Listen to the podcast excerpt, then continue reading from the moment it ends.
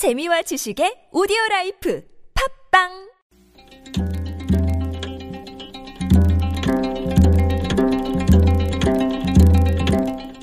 한문학자 장유승의 길에서 만난 고전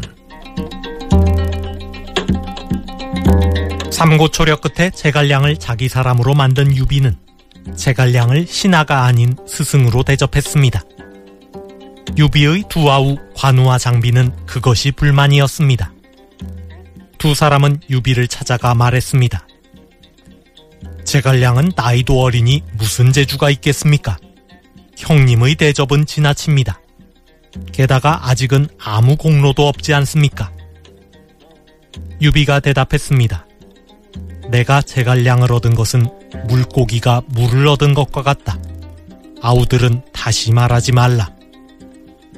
수어지교라는 유명한 고사성어의 유래입니다.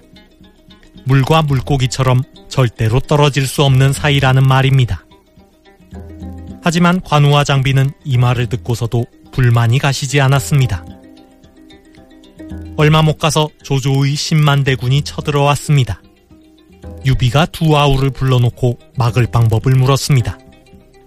그러자 장비가 빈정거리며 말했습니다. 형님은 어째서 물더러 가서 막으라고 하지 않습니까?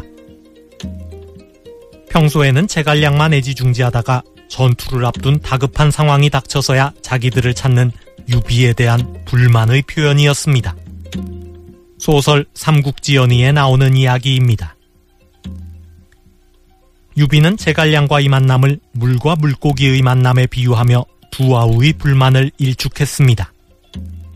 유비와 의형제를 맺고 한날 한시에 죽겠다고 다짐한 관우와 장비로서는 서운할 만도 합니다.